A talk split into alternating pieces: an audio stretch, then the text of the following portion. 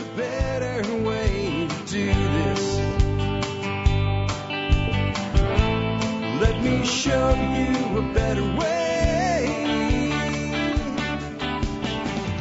Hi, folks. This is Jack Spirko with another edition of the Survival Podcast. As always, one man's view of the changing world, the changing times, and the things we can all do to live a better life if times get tough or even if they don't. Today is October the 22nd, 2018.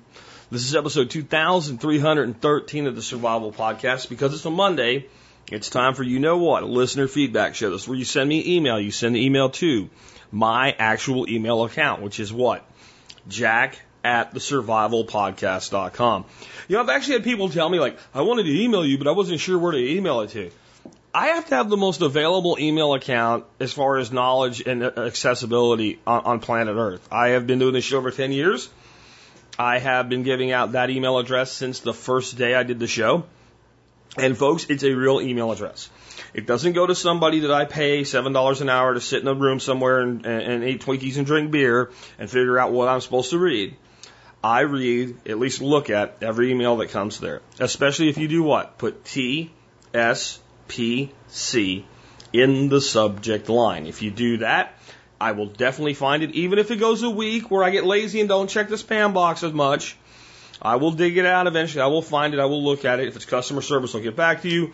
Sometimes if you send me an email for a show and it's a simple, quick answer, I might even email you directly or you might hear your stuff on the air, but TSPC in the subject line. Here's what we have to talk about today. One, I shouldn't have to say this, but do not backfeed a generator to the grid. We'll talk a little bit about that because a lineman just lost his life trying to help people in Florida because some dumbass did it. Uh, dealing with hawks as predators uh, in in relation to ducks, chickens, and things like that. Um, using Facebook to promote your brand and business. And I'll talk a little bit what I've learned over the years and what used to work and don't work so well anymore and why you should do things a little differently today than you should have, let's say, five years ago. Um, when are kids old enough to be involved with butchering and slaughtering animals? We'll talk about that. I'll give you my take on it, but of course it is and it depends answer.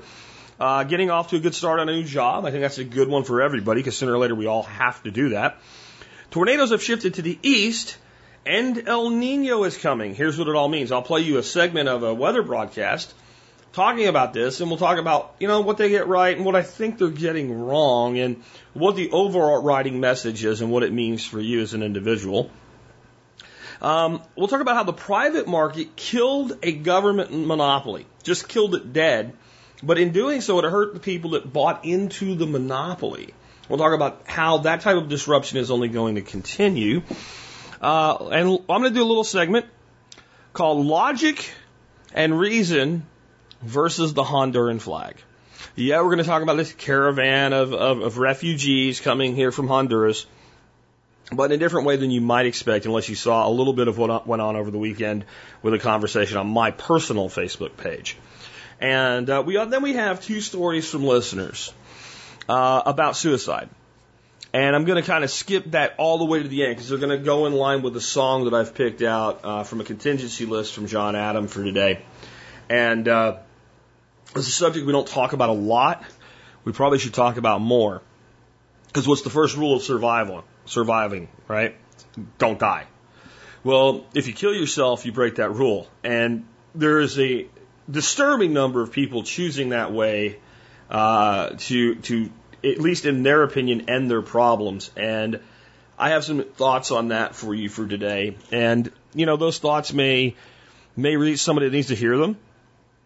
And that may save their life. But more likely what would happen is the thoughts that I have might lead you to recognize something in somebody else and, and just say one simple thing to that person and that may save their life. And you may know it or you may never know it. Or may, it may be in some of the instances such as my own, where years later a person may come to you and say, You said this one thing, and it changed everything for me. You might not find out about it for five years or ten years or more. And we'll have all of that and more in just a moment. Before we do, let's go ahead and hear from our two sponsors of the day. Sponsor of the day number one today is ReadyMadeResources.com. Look, Ready Resources is the company that does what it says and says what it does. All the resources you need, ready made, ready to go.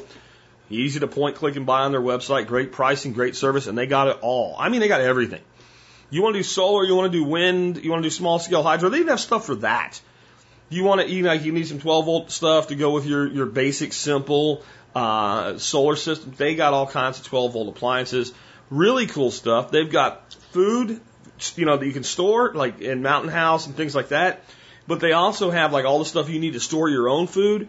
Dehydrators, mylar bags, O tubes, you name it, they got it. They got it all at Ready Made Resources. As I say, the practical to the tactical, guns to gardens, and everything in between, you'll find it at a company that does what it says and says what it does. ReadyMadeResources.com. Next up, um, I have always been a fan of herbal medicines, and I think that learning to use herbs, not just to treat illness or injury, but as a preventative and a tonifying thing, um, I think is one of the most valuable skills that we can learn. And I'm all for growing herbs in our backyards. And I'm all for learning the wildcraft herbs. And I think all of that can be done safely and it should be done as part of what you're doing. But there are certain things that just really don't really work out well for self propagation in a meaningful level.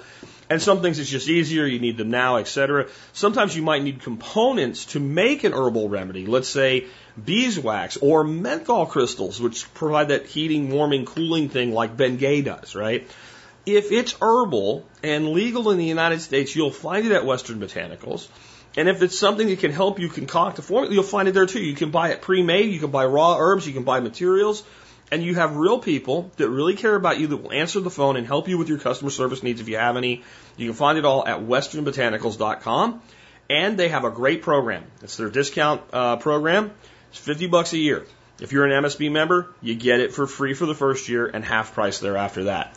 That one membership benefit alone pays for your MSB membership by itself on top of it, it gives you a 25% discount on anything you buy from our sponsor, Western Botanicals. So even if you went out and bought it, it would probably pay for itself. But they really support us. They have now for over seven years.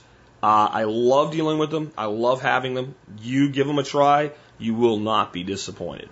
And before we get into your feedback, I have made good on my threat and I have set up a discount code for you guys to join the MSB.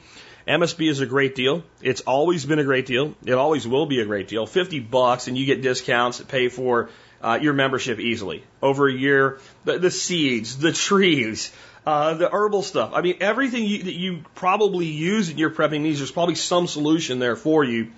And so it just makes sense. But I'm going to do a great deal. The sale I'm running right now, the discount code is FALL18. That's F A L L 1 8. Really easy to remember. Fall, like it is, 18, the year that is. Fall 18, you get $20 off your membership, but it gets better. It gets better. You also get that price forever as long as you stay an active member. It will apply to your recurring membership. You can go to the website to sign up, thesurvivalpodcast.com, and click on members. There's a post about it there. Again, the discount code is fall18. If you want to pay by mail, on the sign up page, there's a place where you can download a form to pay by mail. Do that, just write the code on there. We'll honor it. Uh, additionally, if you pay with silver, we'll just give you like I think it's like two two more months per year or something like that. Uh, whatever it works out to, what the discount is, I think it's actually probably three months. So you get an extra quarter per uh, year that you pay for with silver. Uh, if you want to pay with silver, you want to pay with cash, you just adjust down. You want to play, pay with crypto, email me, jack at the survivalpodcast.com, TSPC, MSB in the subject line, and I'll hook you up on how to do that. Tell me what kind of crypto you want to play with, and we'll take care of you manually. Okay, I always have to say this when I run a, run a sale. If you are an existing member and your account is active, you cannot renew early. I would love to be able to let members renew early. The system and the way payments work with automatic payments and all will not work. It will not work. I am not Verizon or AT&T trying to screw my new customers. If you really, really want to do it, email me and I'll work it out for you. Okay? Uh, but it's a manual process and it's not ideal. It's not optimum.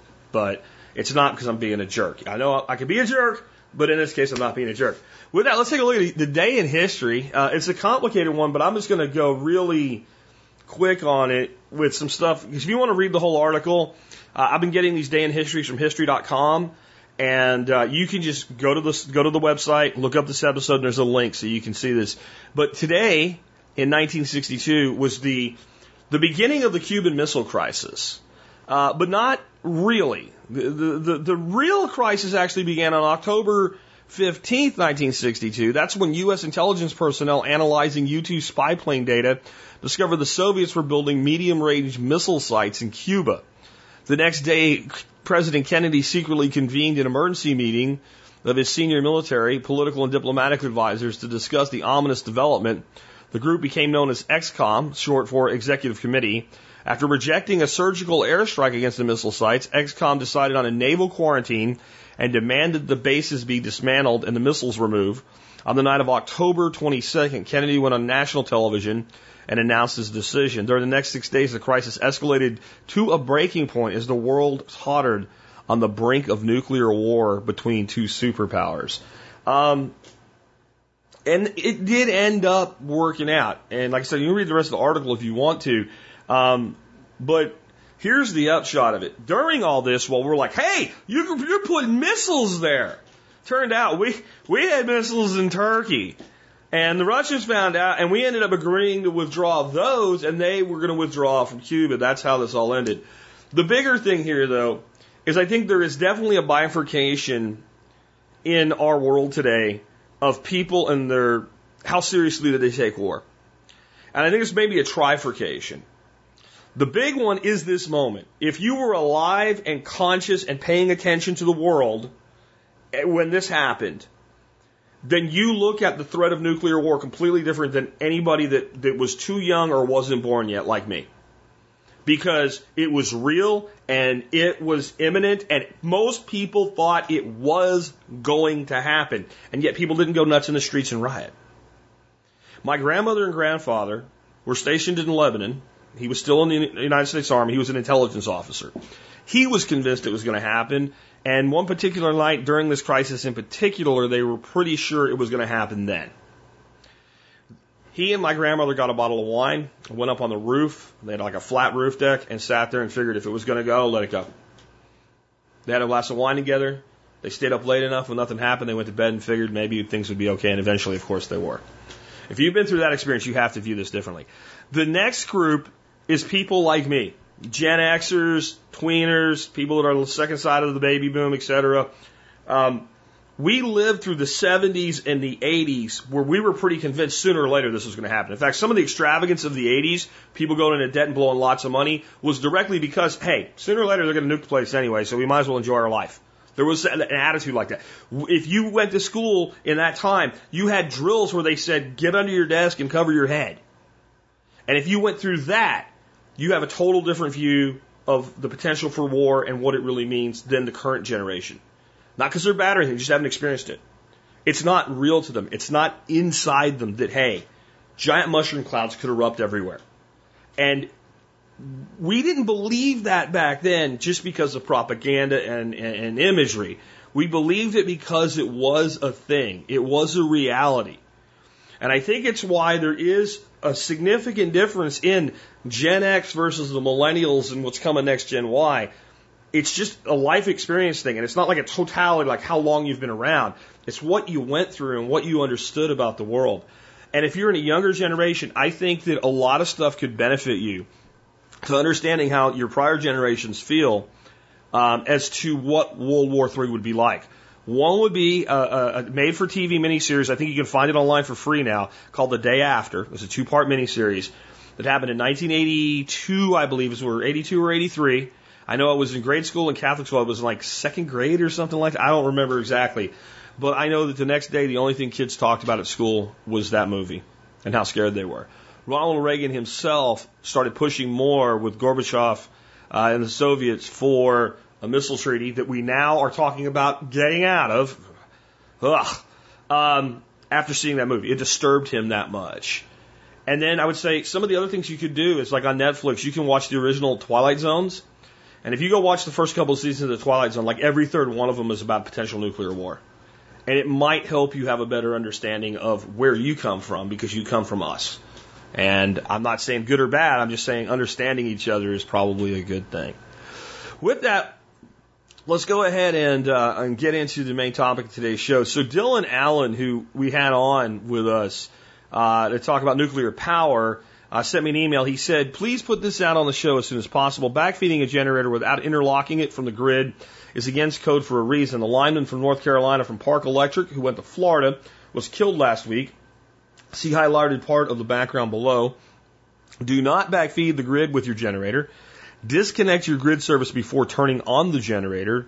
If you don't understand what this means, learn before you hook up your generator. He says some more stuff, but that's really all that needs to be said. This is, the, to me, there are two ways that you can safely use a generator for backup power in your home. One is you run extension cords and plug shit in, and two is you have a certified electrician put in a hookup point for that generator that isolates your house from the grid while the generator is in operation. There is no third, fourth, or fifth answer to that. You do one or you do the other or you don't do it and you don't think, well, I'm smarter and I can make a suicide cable and I know to just throw this switch and then it'll be okay. No, bullshit. Because people's lives is more important than you thinking you're smarter than you are.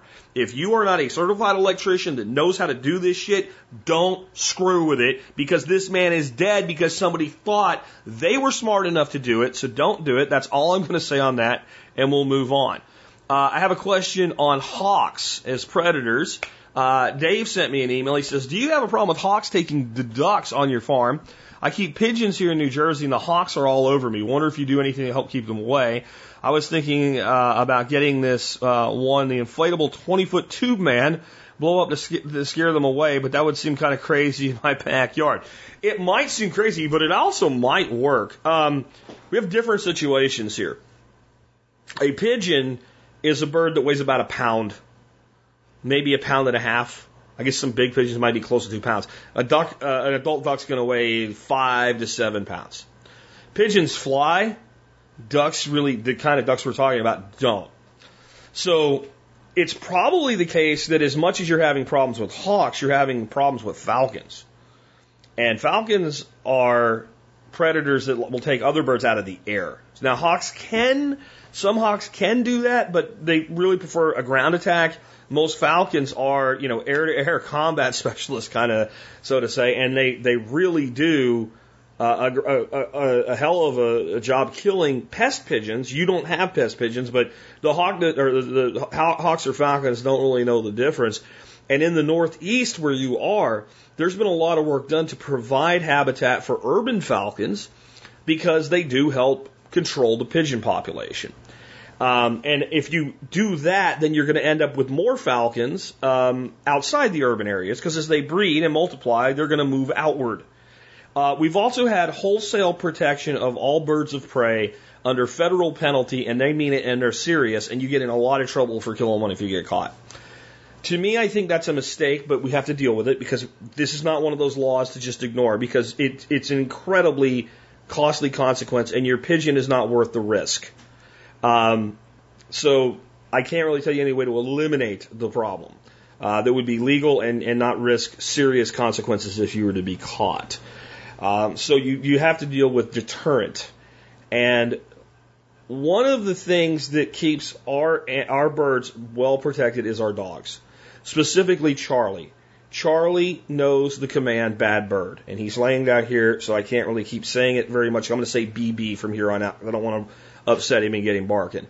Uh, but it, when, whenever I see any large bird, I'll say, Charlie, BB, BB. And I will point him at that and I will make a sound like, oh, and, and some other things I won't do because he'll get all going. And that's really all it took to train him. And, you know, I didn't try to train him. This is a hawk and this is a BB and this is a falcon and this is a BB and this is an eagle, this is a BB. And that's a crow and you really don't need to worry about it dogs, I, I, I'm sure somebody with enough time could actually train dogs to recognize individual birds. Um, but I also had problems with things like blue herons taking fish out of my, my garden ponds and stuff like that. So the blue heron is also a BB. And the fact that that dog, he's, he's not always out there. Like right now, he's sitting here under my desk. But any time of the year where I, I think we have more problems and the birds are unprotected, he spends most of his day outside. And these birds are creatures of habit. They come back over and over again. And that's why they're a problem. You may not have as many of them as you think you do. You may have one or two that have figured out, hey, hunting's good here. And so now that they know that spot, they're going to continuously want to come back to it. So if you have any way to use a large canine, it could be beneficial. I'm really not sure what to do there though because if you're flying your birds and you probably are because pigeons, you know, they, they, they do that. They, they kind of need that. Um, then when that bird's airborne, that dog's no help. So uh, that's what I do.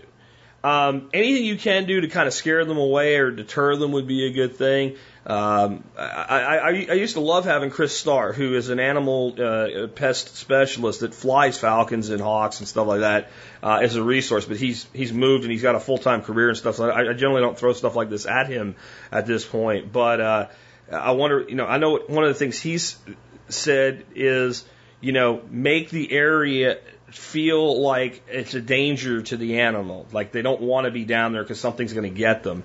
Exactly how you do that when you're flying your birds off your property, I, I really don't know. If anybody has any suggestions on this, I'd love to hear them. Uh, again, I use canines, I use well trained canines, and you know that hawk. uh, We have mostly Cooper's hawks around here, and what works well for us is, you know, a Cooper's hawk is not a big bird. And if they kill a full grown adult, you know, mallard breed duck, they can't carry it away. They have to eat it where they kill it, or they have to pull part of it off and then go away with that part and leave it and come back. And when that dog is going nuts and barking at them and running at them, they just feel like this place is bad. So one way or another, that's kind of what you got to do, Dave. Is you got to figure out how to make that bird have that attitude of like bad place, bad place. I need to go somewhere else. Um, so uh, that that's all I got. I'm sorry I, I, that I don't have uh, more for you, Dave, at this point. Next up, I have a question from Daniel. Daniel says, "Do you have any recommendations on merging our current uh, farm Facebook page that's primarily pictures with my soon-to-be blog?" Details: I'm about to start a homestead-related blog, and I was planning on merging our current farm Facebook page with it. It is primarily just pictures that my wife posts almost daily. I want to merge them. Uh, we should we still put pictures as a post on the blog as well, or just make the Facebook, Instagram individual think. Thanks, Daniel. Well, I don't know about merging them. I, I think the, the term you really want to say is you want to use both. So if you're using Instagram and you have a Facebook page, and it's a you know what Facebook calls setting up a page uh, for your business, then I imagine what you're doing is you're posting them to Instagram, and you either have it set where your Instagram posts immediately go to your Facebook page, or you do what we do, which is we have it set up where our Instagram posts um, go to our Facebook page, but they uh, they they don't auto post because not everything that we do ends up on uh, on Facebook from Instagram, but they're all there, and you can just click and share, right? And so you're probably doing one of those things. If you're going to be, what you're saying is in your blogs, you're going to be posting these pictures as well and blogging about them.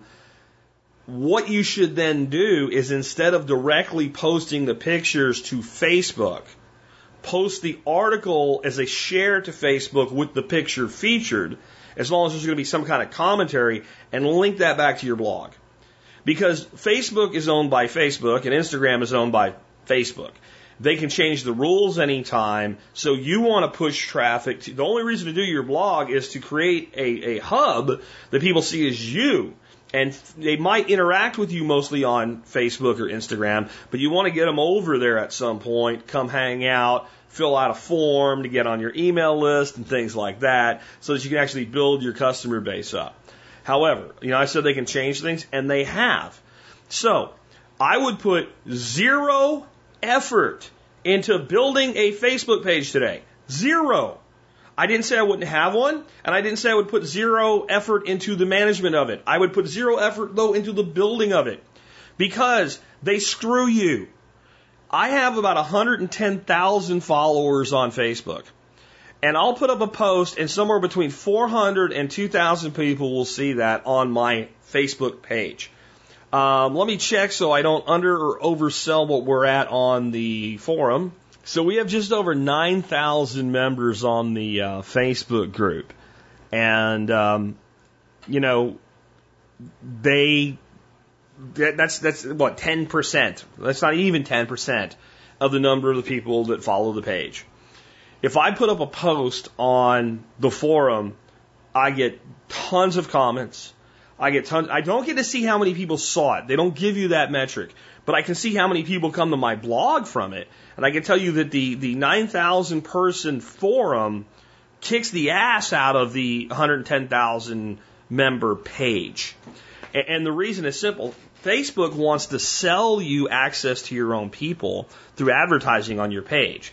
They can't really do that with forums and they would or or groups, right? Because it's it's member interactive and they probably could come up with a way where you could get more people to see it, but they it's it's it's it's not really going to work for that arrangement at least for now.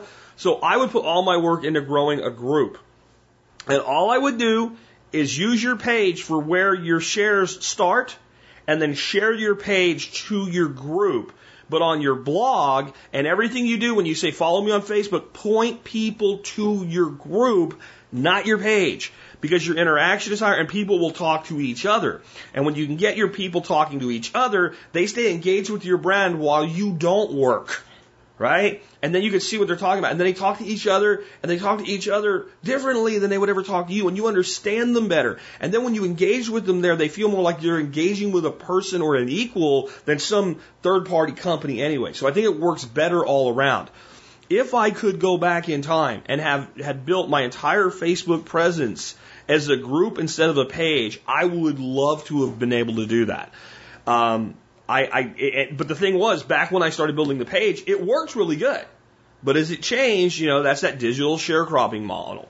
So that's how I would run the Facebook program, right? You take your posts from your blog and drop them into Facebook and share them there and do your page to a group. You can call the group the same thing, but put all your effort of building to the group. You know, at the end of every post, say, you want to keep in touch with us on Facebook and talk to other people who love our farm? Go here and join our group. Just make a little byline and, and every single post with that. You know, push people. You're priming the social media pump that way. I would also say on Instagram, I find the interactivity on Instagram to be amazing compared to other platforms at this point. I have over 30,000 people on YouTube. I have a measly 26, 2700 or something like that since Dorothy took over and started running Instagram about a month and a half ago. So in a month and a half, we went from nothing to 2,000 people plus, right? Almost 3,000 people. Um, but when I put a video on, on, on Instagram, I will get about the same number of views of that video in the first 24 hours as I do on YouTube. And that's with promoting YouTube, like putting it on the blog, putting it on Facebook, all that other stuff. Like, Almost half of the people that follow us on Instagram watch every video. If I did that on YouTube, then I would get, you know, almost 20,000 views on a video when it goes out. So all of these things play different in their dynamics. So I would make sure that you're working all of them and over time find the ones that the people that like you like the most and put your efforts there. So it's really not emerging, right? Um, now, Instagram, pushing people to a website, it's complicated. Um, the best way to do that's with the stories feature, but they don't let you b- build links into your stories until you get up to 10,000 followers. So, in the interest of not going into a whole podcast on social media today, I'll just say kind of you need to be thinking about that. You know, use the term link in bio when you do posts on uh, on Instagram. Follow our Instagram to see what we're doing. Uh, our Instagram is it's a Jack Life. And if you're following Jack Spirko on Instagram, you're not going to see nothing. There's one video there that says, go to It's Jack Life. I have one just so when I comment on our Instagram, you know it's me versus Dorothy. Um, but you can see how we do things like Dorothy posts the photo from my show every day and tells people about it and says link in bio. So we're, again, driving people from the world of Instagram to the world of the survival podcast. The only reasons that you do social media is one, the people that already like you and know you want to communicate with you in it, and two, to get into warm markets that you're not into, to find new people to pay attention to your business, not so much your Instagram account. It, it, people paying attention to your Instagram account, if that's all they do, makes you no money. It does nothing to build your brand. It does nothing at all. You don't own that. Somebody else does. People interacting with you on Facebook, unless there's something more to it, does nothing for you. It, it works for Facebook. It helps them, not you when you pull them through to where they engage with you personally and they engage with you in, in a business manner of some kind, and you actually obtain the ability to contact them outside of these social media reams through uh, email or what have you, then you start to actually build the asset within your business. So merge is not the right word. It's it's an integration, I guess, with how all of the mechanics work. I hope that makes sense. Let's go on to another one. This one comes from uh, Brienne. I guess is how you say the name, Brienne. Uh, Brienne says, At what age should you let a child be present culling animals on the homestead? We have a two year old son. My husband and I have different feelings about letting him see it. I feel the sooner the better. This way it will be less of a shock because it's just the way it's always been. My husband feels that we should wait until he's older and able to reason. We would both love to hear your take on the subject. Thanks. Brienne, I agree with you. I do not want a child to watch an animal be harmed until that child is old enough to have a conversation with and fully understand why we harmed that animal and how that animal is different than other animals we're not going to harm. It's not about, you know, will because it's not about will they be able to handle it, will it will it damage them, etc. It's that it might. And since you can't have the conversation yet, you don't know if it did. Because what you're doing is having reverence for a life form that will sustain you. That's what you're doing. You feel this animal's life is valuable even though you're taking it in exchange for what it will do for you nutritionally. And the reason you're doing this is because animals are treated very, very poorly in factory farms and in factory slaughter. And you're going to do this with as much humanity as you can and as quick and efficiently as you can and as little pain and suffering and stress as you can because you totally value that animal. A two year old, all they know is there was a chickie, he was alive, and now he's dead, and daddy has blood on his hands. So I agree with you. I do not agree with your husband at all on this. That once they can have the conversation, then it goes switches to it depends. When do they feel they are ready for it?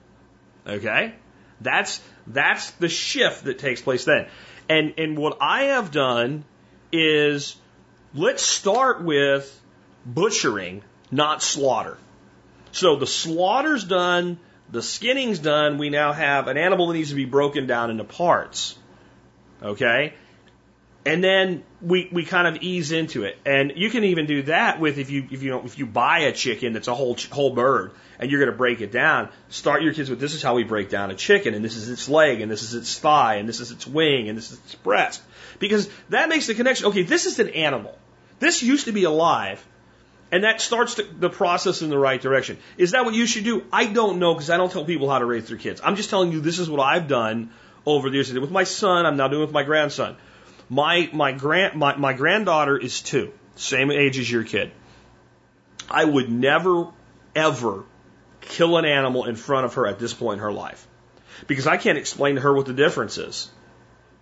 And either it's going to hurt her or it's going to make her think harming animals is okay when maybe we should not. So if I kill a chicken in front of her, what is to prevent her from thinking, well, he might kill one of the dogs next? Or it's okay to hurt the dogs. Now, will she think that way? I don't know. She may not. But I can't yet have the conversation. Here's why we do this. Do you want to be part of it? And most young kids will say yes. But until they do, they're not ready. And what you're doing when you're putting a you got to remember, this is, I think, a problem people have. Your kids are little human beings. They're not kids like they're separate from adults. They're little human beings. And on some things, you know, not all things, but on some things, they have a right, as much as any other human being, just because they're smaller doesn't change this, to make decisions about what they're exposed to and when.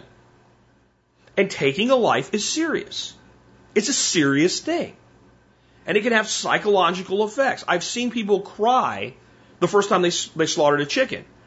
And when we ran a workshop here and people did that, I made sure before it ever happened, anybody gives anybody shit about any kind of an emotional reaction here, I will throw your ass off my property and I won't apologize for it. I didn't think it was going to happen, but I wanted to make damn sure people knew it, and I wanted as much for people to be comfortable with being who they really were in that situation and not feeling bad for having sorrow for taking a life. And that's something you walk into with open eyes or you don't do it. So it's not so much, well, she's young, it's you can't have that discussion. And the, the, it, it, let's say it's a 10% risk that your child would take this and, and, and have some kind of a complete misunderstanding about it. I think it's higher, but let's say it's 10%. is it worth a 10% risk just to make your life a little easier if it works out? I, I don't think that it is. And I think if you really looked at your kids and you really think about the fact, like, would I want somebody to put me into this situation before I was able to understand it and be okay with it? You won't do it. And I don't think you have to argue about it with your husband. I think all you have to do is let him hear what I had to say and let him think about it. Let him think about if I wasn't ready for this and somebody put me into that position, how would I feel about it? Then look at your kids and realize you're looking at not just your not just your young child. You're looking at a, a, a full human being that has the same types of thoughts and dreams and, and, and, and ways that they can be damaged emotionally that you do. In fact, more so. They're in a state where they are more fragile emotionally. And a child that doesn't understand why daddy's killing something, all they know now is daddy will kill something. Maybe daddy would hurt me. I know that you never would. But you don't know what goes on in those little minds. Think about some of the things they say, some of the things they come up with in this two to three year old range. Where do they come up with that? They come up with that because they're a thinking, fully developed being, and they just don't have the way to explain it. Why do you think they get into tantrums at this age? For no reason. Not because you told them they can't have a candy or a cookie or something. Like they're just playing and they're trying to do something, and all of a sudden they have a tantrum because they know what they want it to do and they can't figure out how to make it happen and they don't know how to explain it. So they react with anger. So you don't know what that reaction will be. Don't do it. I, I, I mean, I wouldn't put anybody down that did, but if you're going to ask my advice, no, don't. It just, it's not worth the risk. Okay, we have John here in Pittsburgh, not John in Moore Park, who we hear from a lot. Uh, different John. He says, go Steelers. He also says, I start my new job next week. What specific actions should I take in the first week to be sure I'm off to a good start. I did well as an energy analyst for eight years, but recently left the role after 11 months where I struggled and I could not get up to the performance level expected of me. I want to be sure this does not happen again. Thanks for all you do on the show, John in Pittsburgh. Well, John, it's a good thing to, to go into a new job and want to do well. Uh, I think one of the things you always have to be careful of is you can learn from failures of the past, but don't drag them with you. Like, unless this is the exact same job, there is no reason to believe that, you know, with what you were doing, you're going to have any problem doing this new thing. Or even if it's the same thing, did you really have problems or was what was expected of you beyond your ability? And are you in a place now where what's expected of you is what your ability is? It doesn't sound like your your problems in your past job were due to a lack of effort, rather a lack of talent. Um, and that can be a lack of talent isn't always a negative thing. Some things you're just not good at. I promise you, if my job was running the 50 yard dash against other people, I would be one of the poor, most poorly compensated human beings on planet. I am slow for a white boy, okay? And I was slow for a white boy when I was 20 and in the best shape of my life and I'm in my mid 40s now, and I have some some some physical impairments like a busted knee, a busted shoulder, you know, et cetera. And I, you know, I, I don't weigh what I did back then, et cetera. So um, I'm not good at running. Um, I'm actually still pretty good at distance running. I was always good at distance running, but the sprint, I just don't have any any speed, right? So I have a lack of talent in running. It doesn't mean that I can't do something athletic, right? So I don't, since I don't really understand what an energy analyst does and exactly how you were judged, I can't really speak to, you know, why you didn't perform at the level you wanted to or were expected to. What I can tell you is everything now is about this new job. As an employer, this is one thing I don't want to see in the first couple of weeks with a new job. You better not be late. You better be early. Number two, I don't want you to be overly enthusiastic to the point where you're a pain in my ass. Like, I want you to like I hired you. I believe you're capable at what you're doing. Of course, there's maybe some level of training or indoctrination. I want you to take that. I want you to be serious about it, and I want you to get to work. And over time, I think that the way you really do well in a job is you, you try to learn the culture of the company and fit, fit with it well. You try to learn the things that you could do beyond what you're expected to do and do some of them. And do some of them frequently. If every week John is doing one thing I didn't ask for that makes my life a little bit easier as his boss. John becomes my rock star. Even if John doesn't work as many hours as Tom, if Tom only gives me what I asked Tom for, and John gives me a little bit more, I'm impressed with John. I am highly impressed with John. John is who I then want to start working with as a mentor. That's another thing. I mean, but you can't do this in your first week, John, but looking to have mentorship at your new places of employment is a great idea. Um, bosses generally, not always, most bosses, most managers have gotten to where they are because they're good at what they do and they're, they're, they're, they're reasonably good leaders. A lot of times I hear people shit talking managers and bosses, and I'm like, those are all people that have never done the job, and they don't have an effing clue. Because when I was young, I didn't either. I had no idea. I thought they had it made. It looks like they have it made. When you step in and you're responsible for a department with, you know, 38 salespeople in it, oh, oh, yeah, it's two o'clock and you're still working, and they don't. They're they're they're done hung over and went to bed. Okay, so the problem becomes they want to be your mentor, but they're also always trying to keep their own job. The higher you go, the harder you have to work just to keep your job. Because the more you're responsible for, and you control a lot of what you're responsible for, but you don't control a lot of what you're responsible for. There's things that your employees can be doing that you're unaware of, even if you're a good manager right? And, and they can cause problems. And by the time you find the problem, it's like a cancer and you got to go fix it. So you have to have a balance of, of wanting to work with your boss or even their boss or someone kind of to, to a lateral of that position or something like that with, you know, what are the certifications that I need? What are the classes I should take? Stuff like that. But you also don't want to be a pest. And it, it's a delicate balance. So, um, it's about finding the right time and the right way to speak to them it doesn't work in every situation and for every person, but I found my best relationships with people I've worked for and have worked for me take place after hours and away from the office. Having a beer or two with somebody on the way home from work goes a long way. Uh, it really does because it lets you see that person as a person outside of work and you form a bond. And now you're a friend and a colleague. And, and I will say this, in spite of that, I, I, friend, I guess maybe is too strong a word with what I mean when I say you're my friend. If you're not in my cell phone with your name on it, and when you call me, I won't pick up. Like if I let you routinely go to voicemail, not because I'm busy, but like I will always let you go to voicemail. If I won't call you back as soon as I have the time, you're not a true friend, right? You, that's a very short list for me. And I tried to not have too many of that close of a relationship with people that I work with because it's kind of the don't shit in your backyard type of thing. It really is like you can get too close to people with work.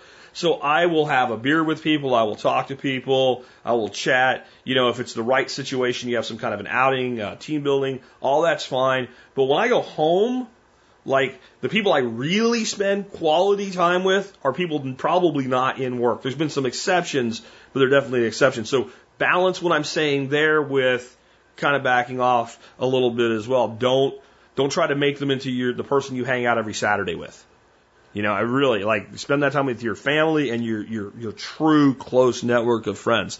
But the big thing is finding out, you know, one, step one, everything is expected of you, lock it down to where you can do it cold. Then, what are the things not expected of you that can be beneficial and what are the things you can do to build your skill set in your industry at that company that the company likes to see? If you come in with that attitude, you'll do just fine. And don't, again, don't worry about your past issues because your past is your past. Today is your present. It's what you actually need to be paying attention to. But you're right to say, hey, I don't want this to happen again. That, that's, that's learning from history. So we learn from history, but we don't drag history along for the ride. Okay, so next up, uh, John in Moore Park, other John, sent me an email.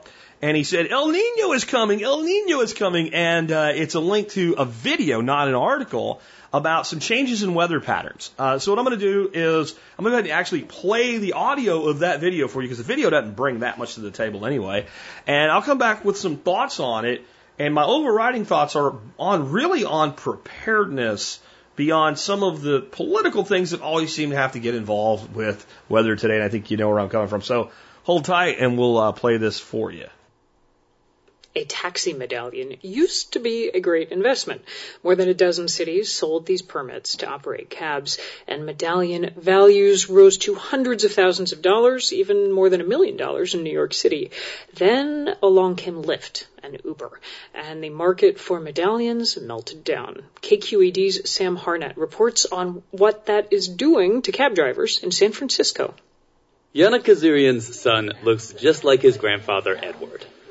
Eddie. What's his name? Eddie. Hey, Eddie. Edward after my dad. Yana's family is Armenian. In 1991, they came to the U.S. as refugees from Azerbaijan. We got really lucky that the U.S. took us in. Yana's dad, Edward, drove taxi. He loved it and dreamed of owning a medallion. These little tin permits used to be awarded on seniority.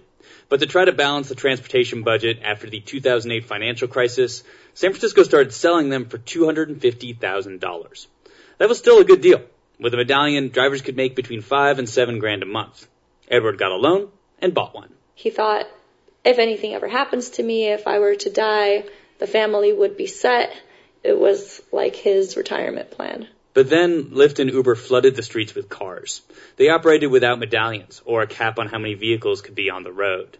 That drove down prices for rides and earnings for all kinds of drivers.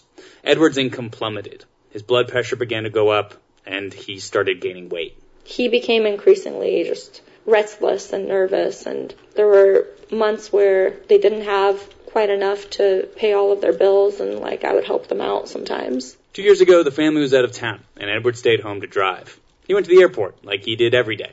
You know, his friends at the airport right away noticed something was wrong because he said, "Oh, I'm not feeling well. I'm gonna go home."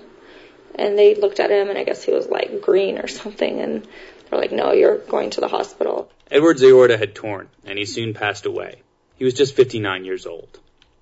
The market for taxi medallions in San Francisco is frozen. Not one has been bought or sold for over two years. The city recently held a meeting with drivers. Almost all of the drivers want the same thing for the city to buy back the medallions. Drivers like Inderjit Gotra and Magdi Youssef. Me, my brother, we bought six medallions in the beginning. We are under the water. Uh, some family members going to file the bankruptcy. Yeah, we have no other option. I already suffered two heart attack. I feel like I'm dying slowly. This medallion is killing me slowly. Around 700 drivers bought medallions, making the city about $63 million. Over 150 of these drivers have now defaulted on these toxic assets. Kate Toran manages the taxi program for the city. Kate Toran, Director of Taxis and Accessible Services, had a magic wand and could say, this can all go away. Of course, who wouldn't want to do that? The city's considering a few changes to thaw the medallion market, but unlike New York City, it hasn't put a cap on the number of Lyfts and Ubers on the road. The city's also not talking about buying back the medallions, which Toran estimates would cost $160 million. That's not on the list of recommendations at this point. I think that's unlikely. After Edward's death, Yana Kazarian's family was still plagued by their medallion. No one wanted to buy it from them, so they defaulted on their loan and took a massive hit on their credit. Yana wants the city to do something for the other drivers. Many are still out there on the road, just trying to break even on the little pieces of tin they invested their lives in. For NPR News, I'm Sam Harnett. Okay, so a couple things here. One, this whole shifting of the dry line. This is a real thing. This is absolutely a real thing. Um, I don't think it's, you know, anthropomorphic global warming driven climate change. It is a macro uh, climate shift, and they hit on it when they started talking about El Nino. Did you notice what he said? Like it's going to be drier in Texas and the Great Plains and the the dry line where the dry, where the dry air of the desert meets the moist air of the Gulf is moved to the east, and that that has in fact happened. We've had a much lower incident of tornadoes in our area than we did a few years ago. But the, if you look at the tornado cycles, you'll see that they go up here and down over there, and then they go up over there and down over here, and you'll watch cycle after cycle after cycle after cycle. People are familiar with the term El Nino. They're less familiar with the term La Nina. Okay? They're both names for basically children, a girl child and a boy child. And I won't get into the whole thing about it. But if you go to Central America, and I've lived there, El Nino and La Nina are a lot more paid attention to because they have a lot of direct effects on the, the wet and dry season and how the weather plays out in Central America, even more so than here. This is where that cycle comes from. And when we move into an El Nino cycle, we, we, we move into a place where the center of the country, uh, Texas, the Southwest, gets more rain. And tornadoes and rain kind of go. So right after he got explaining this, like this is a, it, it's going to happen forever. It's gonna like it's just it's moved and it's there and that's where it's gonna be and they're gonna have to grow wheat instead of corn and the pea brain reporter other reporters like well it's not really easy to just switch to growing wheat from corn is it? Yeah, it absolutely is. It has most people grow both. Shut up.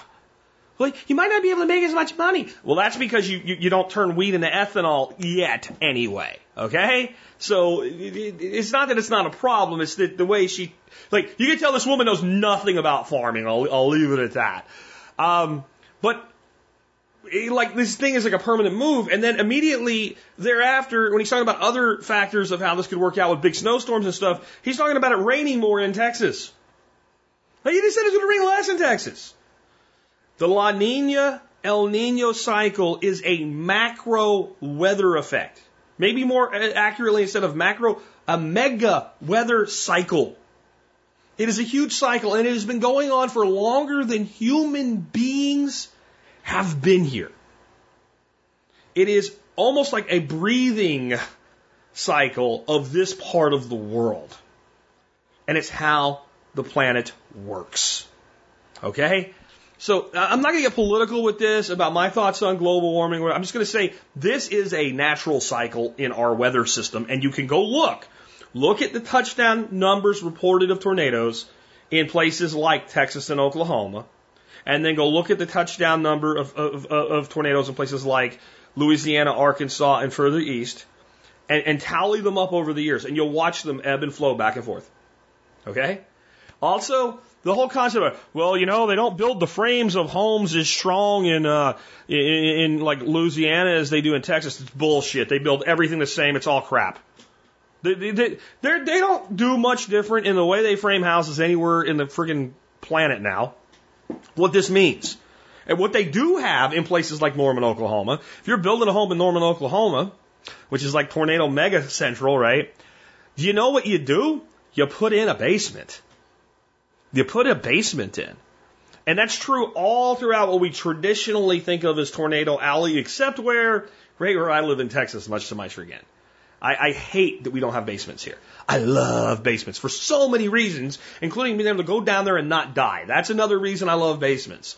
So one of the big issues is you move to these southeastern states, they tend not to have basements.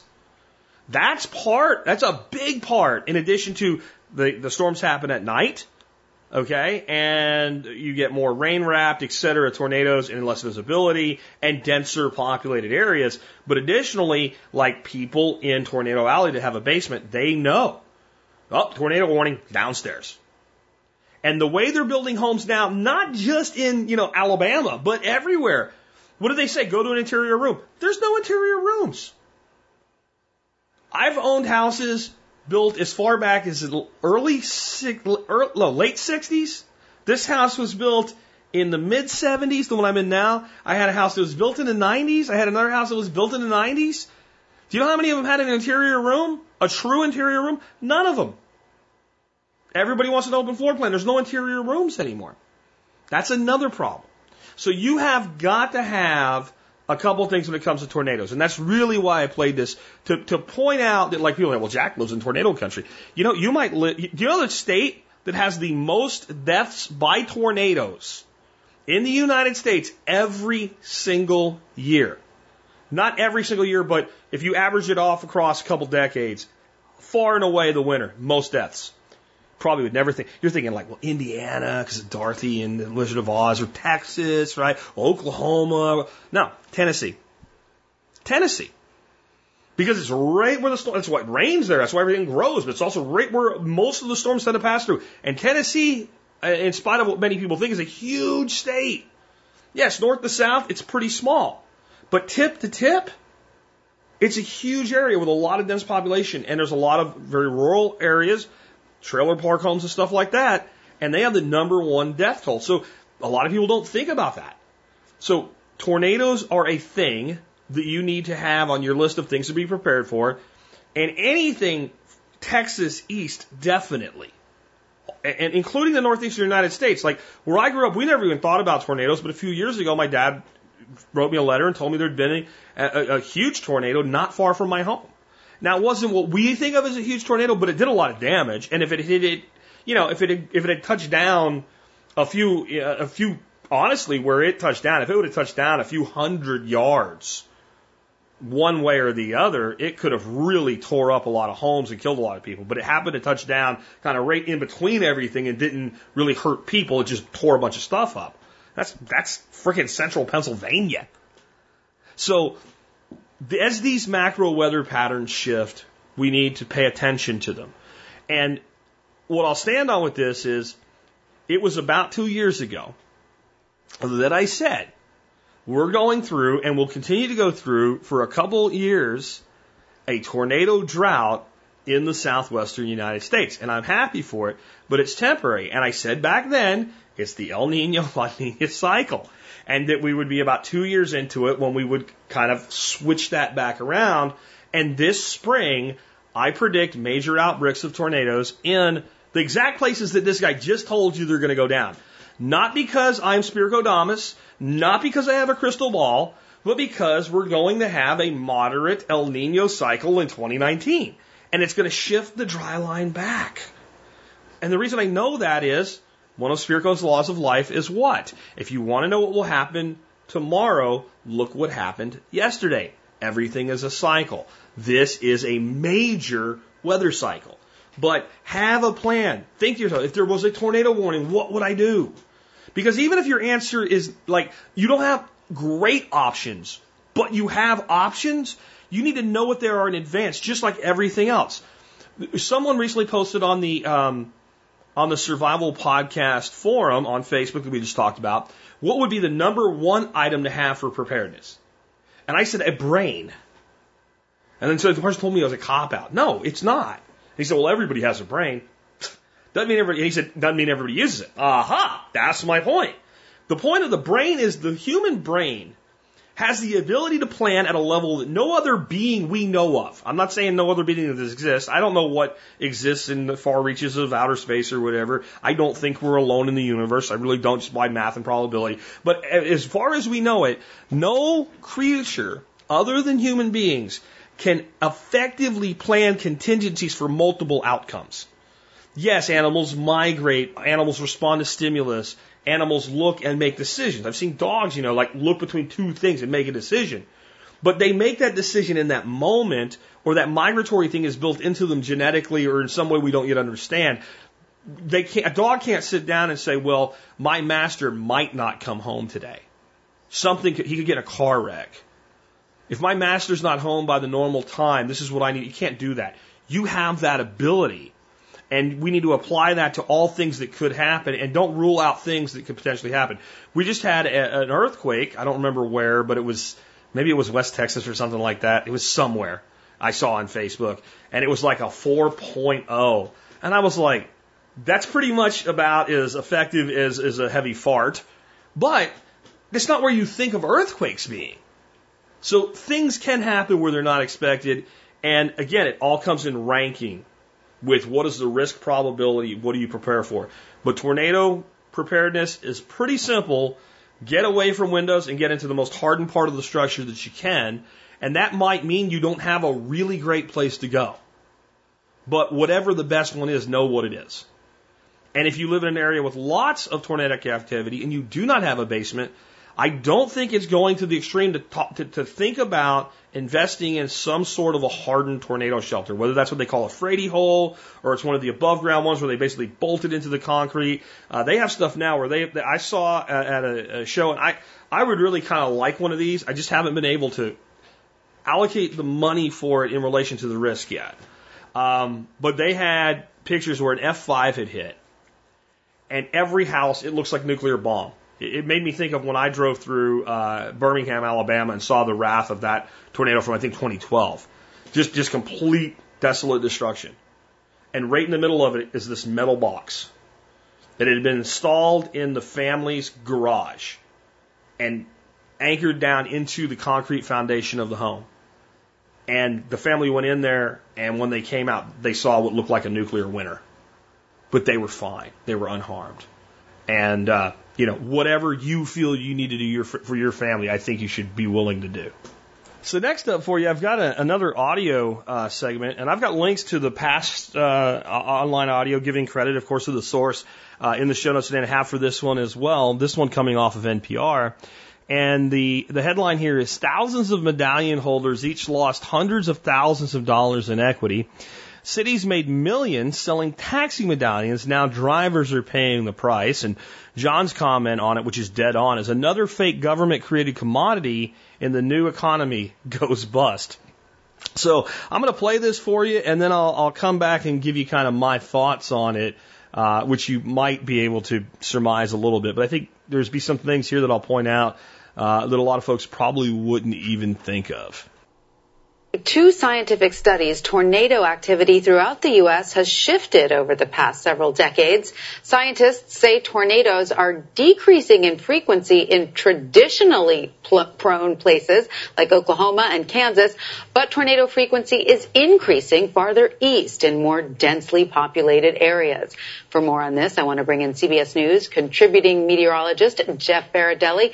Jeff, this doesn't sound like it's great news. I mean, I guess it's good news for the people that are right. going to be seeing fewer tornadoes, yeah. but it doesn't sound like it's great news for people who live in areas that aren't prepared for it. it. That's exactly right. So the shift is happening towards the southeastern United States and the Midwest. Now, the Midwest, they're used to tornadoes. Southeast, they also get tornadoes, but we seem to be getting a lot more in places like Alabama, Mississippi, uh, Arkansas, places like Missouri. So because of that, these people are less prepared. And there's also another problem there. It's a lot more trees, so it's hard to see tornadoes coming. And by the way, climatologically speaking, tornadoes tend to happen at night more often in the southeast than they do in the plain states. And then you kind of add to that the, the fact that uh, the framed homes are, are not really built for big tornadoes like they are in places like Moore, Oklahoma, let's say, where they get those big uh, EF4s and EF5s. So uh, there's really a, a, a, danger for disaster there. In fact, they calculate in this paper that uh, the chance for potential disaster goes up by three times uh, because of this shift to the east. That's uh, in, scary in the news. new tornado alley, if you will. Absolutely, it's very scary for people yeah. in that region. Now, what sorts of climate changes are responsible for this? So here's what's happening. Uh, there's dry air that's been building in the deep southwest, a, a persistent drought, and that dry air doesn't stay there. It kind of starts spreading out. So it seems to be pushing the dry line, which is typically where these tornadoes and severe weather initiates. Uh, anybody who's from the plain states knows about the dry line. Uh, one side of it is moist. It has Gulf air, warm, moist air. The western side is desert air, and all that desert air seems to be progressing to the east. So we're seeing a movement of what we call the 100th meridian or the 100th longitudinal line. Basically, that means that drier air is moving further east, the severe weather is moving east, and it's also having an impact on agriculture as well. So it's it's really having a big impact. Right. So this eastward shift, then I, I'm assuming, can you elaborate on how it's affecting agriculture? Yeah, so the problem here is it's moved about 140 miles to the east. Columbia University this spring put out a, a whole article on this.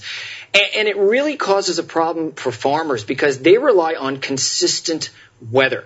And climate change causes a lot of extremes. Now, we're not 100% sure that what's happening with the tornado story that we just did is due to climate change, but the lead researchers, I talked to one of them today, mm-hmm. said it probably is climate change. And Columbia University also thinks that it's this man-made climate change that's causing this dry line or the 100th meridian to move further east. And basically what that means for farmers is where you used to be able to plant corn, it's harder now. You have to plant wheat. And there are farmers who are legitimately concerned about their future uh, their lifestyle right now and passing along their farms to their children, and by the way, to the uh, viability of the towns where these farms exist. It's not so easy to transfer your crops like that. I mean, if you've been planting one crop your whole life, it's not so easy to just suddenly up and change it. It's true. And is that next crop that you plant as profitable? Right. You know, what kind of economic impact does that have to the families that run these farms and for the communities uh, in the area? So we are seeing that shift because uh, climate change dictates uh, that it's likely to get drier in the deep southwest, and because of that, that dry will continue to expand to the east. And, and it's likely also going to cause the, the frequency of tornadoes to continue to expand to the east. So will this eastward expansion mean that the tornadoes will become deadlier? Because of the region that it's entering? It's very possible, and again, that's because of, of, a lot of factors. It's not just because there are more tornadoes in the southeast. It's because they're harder to see. They're wrapped in rain because they're they're containing Gulf air. Right. In the plain states, you can see tornadoes from dozens of miles away sometimes, or at least 10 miles away or, or so. But, you know, when you're talking about places in the southeast, it, there's a lot of Gulf moisture and a lot of heavy rain, and you can't see the tornadoes coming. So there's lots of reasons why they're more deadly in the southeast. Now, Jeff, the El Nino forecast Yeah. was released Thursday by Columbia University. Explain El Nino to us and what it tells us about the upcoming winter. All right, so the premier forecast comes from the IRI, which is the International Research Institute at Columbia University. Uh, they put it out today. It's in conjunction with NOAA as well. And basically, El Nino is a warming of the surface waters in the Pacific. And right now, we're on the cusp of what looks to be uh, an El Nino. Uh, Columbia University says that their computer models are predicting about an 85, 90% chance that there will be an El Nino uh, starting in November, probably lasting through about April or so. Uh, that warmer water kind of changes the air currents uh, in the atmosphere and the jet streams, and oftentimes it has a big impact on the United States. This is considered this is going to be considered a moderate El Nino most likely. It means it's going to be wetter in Southern California, probably. That's the forecast. Wetter in the deep southwest through Texas into Florida. Then maybe up the eastern seaboard. And here's why that becomes important. Because once you get to North Carolina and north of that, all that cold air sometimes, sometimes phases or mixes with all that moisture. We can get some bomb, you know, big snowstorms So- along the eastern seaboard, especially from New York City south. So is that what we're expecting then? Some huge snowstorms? Well, you never know. Too early to tell. Well, you never know if the timing is going to work out, but the ingredients would be there. Uh, it would be normal, let's say normal temperatures expected this winter in places like New York City. You'd also have uh, more moisture kind of creeping up the coast, and if they can come together, you can see some of your biggest snowstorms during El Nino years. At the same time, though, it makes the Pacific Northwest a little bit drier than normal and a little warmer than normal everywhere in like the northern tier of states, so from uh, Washington and Oregon eastward, uh, straight across the Great Lakes or so. Lots of impacts expected. The one that we're looking for in New York City is the possibility of a, a mega snowstorm along the eastern seaboard. Sometimes it happens during El Nino, sometimes it doesn't. Not looking forward to I that. But not. but in terms of temperatures, it sounds like they're expected to be pretty temperate. You know, usually it ends up being just slightly above normal, actually. So it may be warmer, but when that cold air meets that moisture, bang, you can get a big snowstorm. The perfect storm. Jeff, thank you so much for that. So, I mean, obviously, I'm opposed to government interference at just about every level of life. I, I really am. And, and this is a perfect example, though, of what I've been talking about for a very long time. As I moved from a small government libertarian all the way to the realm of anarchist, uh, it upset a lot of people in this audience. I'm going to tell you flat out, like people thought I was doing that because it was uh, it was like a, a publicity thing or it would make me more money or something like that. That move hurt me. I lost a lot of listeners uh, when I when I made that switch, and I made that switch because I could not not make that switch. There was, and I'm not going to lie about what I really think. I'm, I'm, I mean, I will I will lose listeners, but I will not, you know, lose my integrity for being honest. And I became an anarchist because I came to the logical conclusion that hurting people and taking their stuff is wrong. And I have no right to hurt you or take your stuff. And therefore, I can't elect somebody to do it uh, at my behest. Right? I can't, so I can elect a person and, and grant them the ability to act on my behalf for things that I have a right to do, but not for things that I don't have a right to do. And I don't have a right to say, you know what, I want 20% of your income. And if you eat this plant, I want, I want you put in a cage. So I can't morally, I mean, I, mechanically, we have a mechanism to do it with, but morally, if I know that, I can't be part of it. That's not what I want out of the world. But one of the things I said, because people are like, it'll, ne- it'll never work or whatever. That's not what this is about. This is about morality. And what does work is creating parallel systems to eliminate the need for government to do a thing, whatever that thing might be. Uber, Lyft, etc. are examples of successful anarcho movements. That's what they are. It is anarchy in action. And I know it doesn't look because well, it's all organized and they do background checks and there's a system and a rule and regulation with its internal and private though. Private.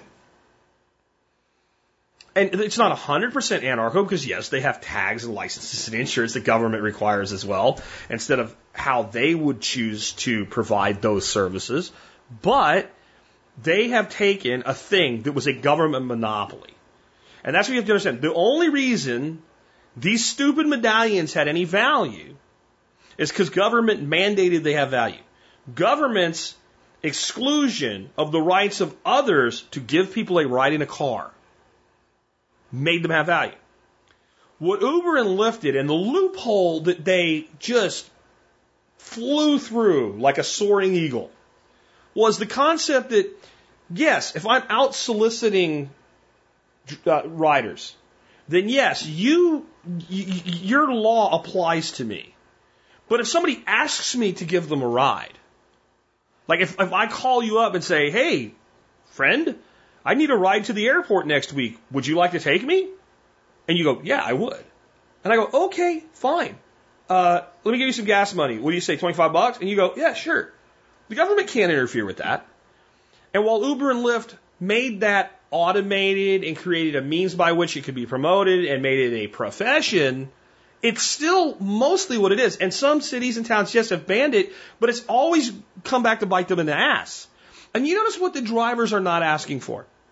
None of these people are like, you know what, we want you to go put them out of business. No, we want you to buy back this piece of shit you sold us. That's not worth a damn thing anymore. That's what we want. And of course, the city's like, oh, we don't know what we could do. Uh, you could give the money back. That's what you could do. That would actually be the right thing for government to do here. Now, if, if you sold it and the person that bought it paid a premium for it, I don't think the government should cover that. Whatever, like, they, they have a number. They know this one sold to this party for this much money. The government should refund that money to the current holder. They really should. Now, it's NPR, so I have to throw this bullshit like this guy had a heart attack because of this. The guy probably had a heart attack because he ate shitty food and didn't exercise. Okay? He started putting on weight. Yeah, he should have went out and started driving for Uber and Lyft, is what he should have done. And most of them have. That's what people don't understand. A big reason a lot of these old taxi guys are not asking for the other side to be put out of business. They just moved over, but now they're holding onto this worthless piece of crap. And this is what disruption looks like. I'm not going to say that nobody gets hurt when things change. And this is why it's so hard to change things. There's so many things that we admit they're wrong and they shouldn't be that way. But what happens when we change them? Look at something like Social Security. Social Security is a disaster. It is a Ponzi scheme, and don't write me stupid emails and tell me it's not. If you look up what a Ponzi scheme is and you look at Social Security, it's the same thing. Just because government backs it doesn't change that. If government tells you that unicorns exist and writes on a piece of paper, unicorns are now a thing, you know they don't. Until you can produce me a unicorn, I don't care what you put on paper, there is no unicorn. There's a picture of a unicorn somebody drew or CGI'd, but there is no actual unicorn. There's no Pegasus either. And there's no Pegasus unicorn. I don't know how those two things ever got conflated, but they have. Okay? That doesn't exist. And government can't make it exist. So government can't change something just because they say it's different, but they can create the illusion, and if people buy into it, fine. So what, that has to do with Social Security. Look, this is this is how bad Social Security is. Most people do not know that you're putting somewhere between 13 and 14 percent of your income into Social Security. And if you make less than 120,000 or whatever the cap's at now, you're putting that into all of your income. Most people don't know this because all they see is their Social Security deduction on their paycheck. What they don't know, and I think should, I, I would like to see this happen. I think employers, I don't think the government needs to make a law for this.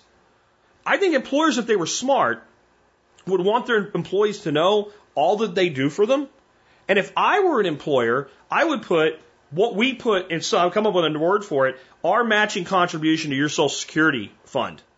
And put that same number so they can see it's double what you think it is for most people.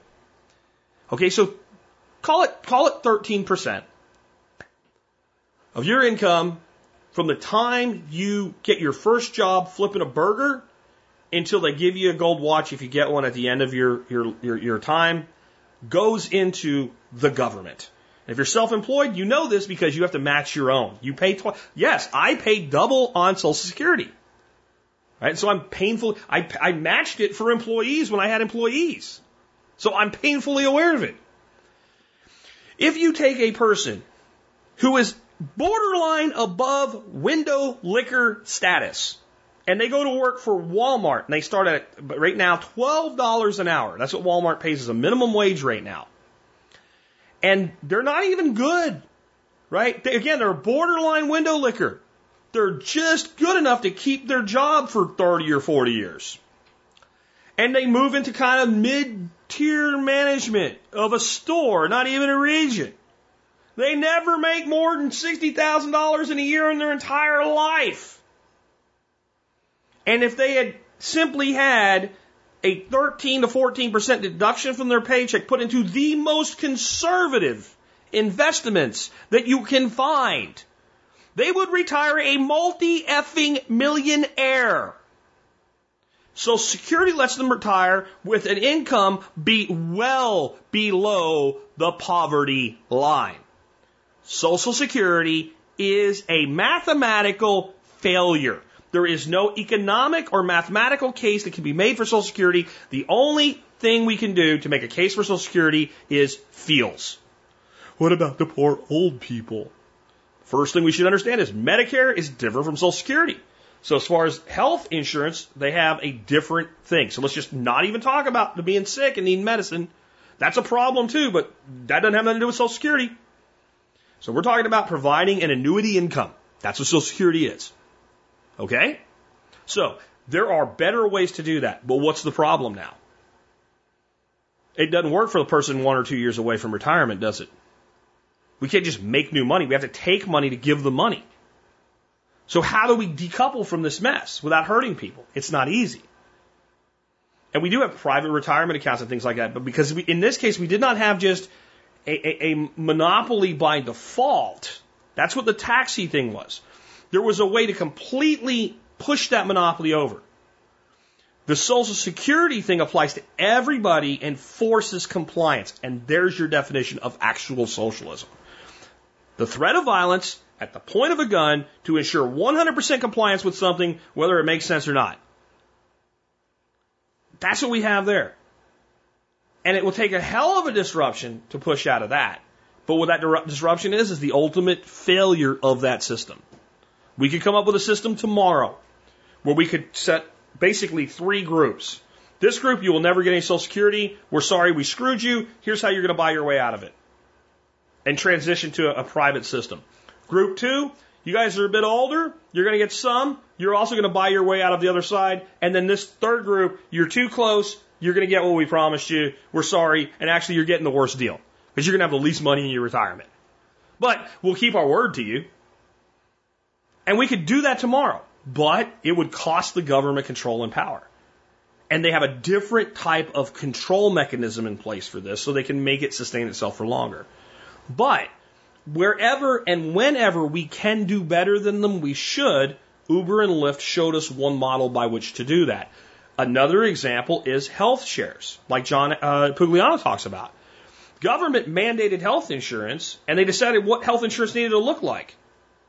Well, health shares basically get to qualify as insurance, but don't follow all the rules and limits that the government placed on them, and they're beginning to do a better job, and more and more people are migrating to them. And it's a voluntary choice. I don't think it's as big of a disruption yet as Uber or Lyft, but it has the potential. And I think that that's what we should be doing as freedom loving individuals. How do we create parallel systems that compete with government even when government has an unfair advantage? Government had a completely unfair advantage against Uber and Lyft, but Uber and Lyft saw the weakness. Get everywhere.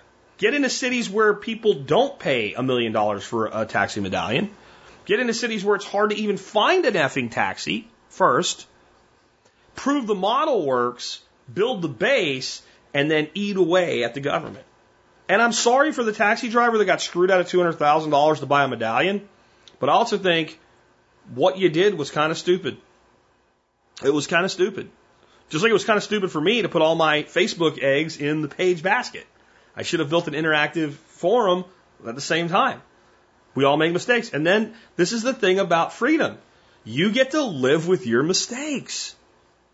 I think the government should buy your tokens back. They're not going to. They're never going to. Now, you can play their game and you can go issue a lawsuit against them, but I don't think you would win that one. You're asking the state to penalize itself. It works sometimes. I don't think it would work here, but it's another example of the new economy disruption taking down even government. Here's why that's really important. if the new economy can disrupt government that has the ability to use threat of violence at the point of a gun, then it can disrupt anything. And if this can be done in a taxi world, which is one of the most tightly regulated and controlled things in these big cities, to the point where it was it's it's true fascism because you have basically a, a kind of an organized crime ethos with you know some of the like in Vegas, the taxi companies have their own private security that went out and basically act as, as, as thugs when Uber first started. If you go listen to some of the old shows I did with Vin Armani on, on this program, he'll talk about how that was done, how like they sent out guys with guns to shut down Uber. Plus they had the state and their guns to shut down Uber. And they still won. So what is the biggest thing that I've been calling for as far as predicting where we would go in the future? The biggest single thing that I said would fall. The education system. The education system. If Uber and Lyft can take down New York City, Las Vegas, and San Francisco's taxi monopoly, the new age we live in can take down the, the government school system. And it will. It's only a matter of time. Let's take another one. This will be a quick one. Um, I, I am a big believer in that if you want to change people's opinions, that there's there's there's only two types of people that you're going to deal with. You're going to deal with people that if they were Christian and Jesus told them, Jesus appeared to them and said, You're wrong, they'd say, Screw off, Jesus, I don't believe you. I mean, you're not, no matter what facts you present to them, no matter what kind of case you give them, they are never going to be open to an alternate view. And then you have people that are. And people that are are the ones that will listen to what you have to say and then they'll check that shit. They'll check that shit. They'll say, hmm, I, I wonder if that claim that that person made is true. And if that claim is true, it lends you credibility and they might go a little further with you in the discussion and they might actually change their mind. Those are the only two types of people you have to deal with on any given issue. Okay? And so it makes sense that the ones you need to address your message to are the second kind. There's no point in addressing your message to the first kind, which means that whatever you put out there to make your case better be based on fact, reason, and logic. I just saw a perfect example of having a valid case but blowing your lead. Start on Facebook with this Honduran caravan of 2,000, 4,000, 5,000, whatever number of people it is. I'm not even going to talk about the underlying issue of these people coming into our country and who's there and are there terrorists or not and are there organized crime, are there gang members. I'm not even going to go there. I'm just going to say, let's say that both sides can make a case. Okay? What is the right that's opposed to the entry leading with right now with the meme wars on Facebook? Picture of these people marching with Honduran flags leading them on the way to America that says, if you're marching with a flag and you're coming to America for help, this is an invasion because of the flag. It's not an invasion because of the flag. So I did a post. I said, I'd like to get ahead of those guys. And I only put it out on my personal page to see what would happen. Because I figure you know me personally, you interact with me more there. These are people that are supposed to be thinkers. And some of the people that commented are people I know generally do think. But you get attached to this issue and then you can't think. Here's what I said. I am actually not for letting these people into the country. I'm really not. Especially the way this is being done and the concept that maybe they are being funded by Soros and it's an orchestrated thing. Absolutely, positively, pro- has a probability, not a definity, but a probability of being valid. Okay? But the flag. When refugees are marching through a country that they, especially that they do not intend to stay in, so they're going from Honduras and they've probably gone through piece of Guatemala and through Mexico. They will, they will often fly their flag. Not always, but this is a thing that is done by refugees. It is a symbol. Here's, this is who we are. We mean no harm. We are going to another place of safety to, to, to try to be safe. We're, we're, we're refugees and we're going to a refuge. We're not staying here. We're going somewhere else. Please let us pass. That's what that means. Holy crap. The pushback. Oh, I mean, your sources for where did they get this? Why are somebody handing money out to them? And like, they just randomly. Look, okay, look, look. All of that might be valid. It has nothing at all to do with the claim that them holding up a flag represents them invading America as an invasion force. It's not what it is. Okay? It isn't. Even if it is an invasion, that does that's not what makes it an invasion. And well, it doesn't matter. And I was just okay. Look, what did I say? There's only two types of people you can make your case to. The I will never agree with you, no matter what. Infinity, even if Jesus, Buddha, and the Great Pumpkin appear to me and tell me you're right, I will still think you're wrong. No reason to talk to that person about that particular issue until they have a change in their life where they become open. The other group, they're willing to listen to your side. They are the minority, and that's what makes it important that your message be targeted and accurate to them. When you lead with an easily disproven fact, you blow all credibility and all chance of ever getting that person to take you seriously ever again. And I've seen it done over and over and over with issue upon issue. It makes me think going way back, years back, to the Food Safety and Modernization Act which was a piece of crap of a bill. But what did people say? What were the Alex Jones people saying? They're banning backyard gardens. And I was the voice of reason going, no, they're not. But everybody jumped on board that bandwagon and the piece of crap, piece of legislation that you probably had a good chance of stopping passed. It passed. You can look up tester amendment on the Survival Podcast blog. Put that in the search box. And you will find an article that I wrote at the end of this thing where Jon Tester, a Democrat from Montana, who might hopefully lose his seat. Well, Jack, does that mean that you're uh, rooting against the Democrats? I'm rooting against the incumbents. Okay, so Jon Tester might get his ass sent back to the private sector uh, in this coming senatorial election. I do believe he's up for reelection. I could be wrong, but I think he is. I think it's one of the names I've heard batted around. Uh, but he introduced a amendment to that bill that, that exclusively said any concern under a half a million dollars a year in annual revenue is not affected by this piece of legislation. And people still were flipping their shit. Oh, you don't understand. They could change it at any time. They could change anything at any time. That's like saying we can't have a law that says you're not allowed to shoot somebody in the head because they could change it to a law that says you're not allowed to shoot at a target. The second thing is a real probability. They have always been out to take away the Second Amendment, but a law against shooting somebody in the face doesn't have anything to do with that. Logic and reason. And please, when you're trying to convince people of something, lead with logic and reason. And if you see something that, that, that outrages you before you share it, before you commit it to memory, before you make it part of your repertoire, fact check that shit. Fact check that shit. It's not because I don't want you to look like a dumbass. It's because I do want you to be effective. And you can't be effective with dumb shittery. Now, what you'll say is, well, a lot of people listen to it. The people that listen to it are the first kind. They're the first kind. They just happen to be on your side. It's good for, for fermenting, you know, fermenting anger. It's good for motivating the side that already agrees with you. But it's useless. It's, it's fundamentally useless for changing opinions. And I'll leave you with a new Jack quote. A new Jack law of life. If I, I just did 30 laws of life on Instagram, if, if, if I ever decide to do 30 more, and it probably will happen, this would probably be Law 31. And remember, my laws of life are not things that I have written or come up with. Some of them are, some of them aren't. They're things that I've adopted into my life. And the first part of this you've heard before somewhere. The second part is my unique spin on it. And it applies here. A person is smart, people are stupid. Okay, you got that? A person is smart, but people are stupid. I'm going to assume you understand that. I'm going to give you the, the, the jack portion of it. So whenever you're reacting to something or taking an action, ask yourself, am I behaving like a person or am I behaving like people? If you're behaving like people, the higher probability is that you're doing something stupid. Okay? That's, that's a fundamental reality there.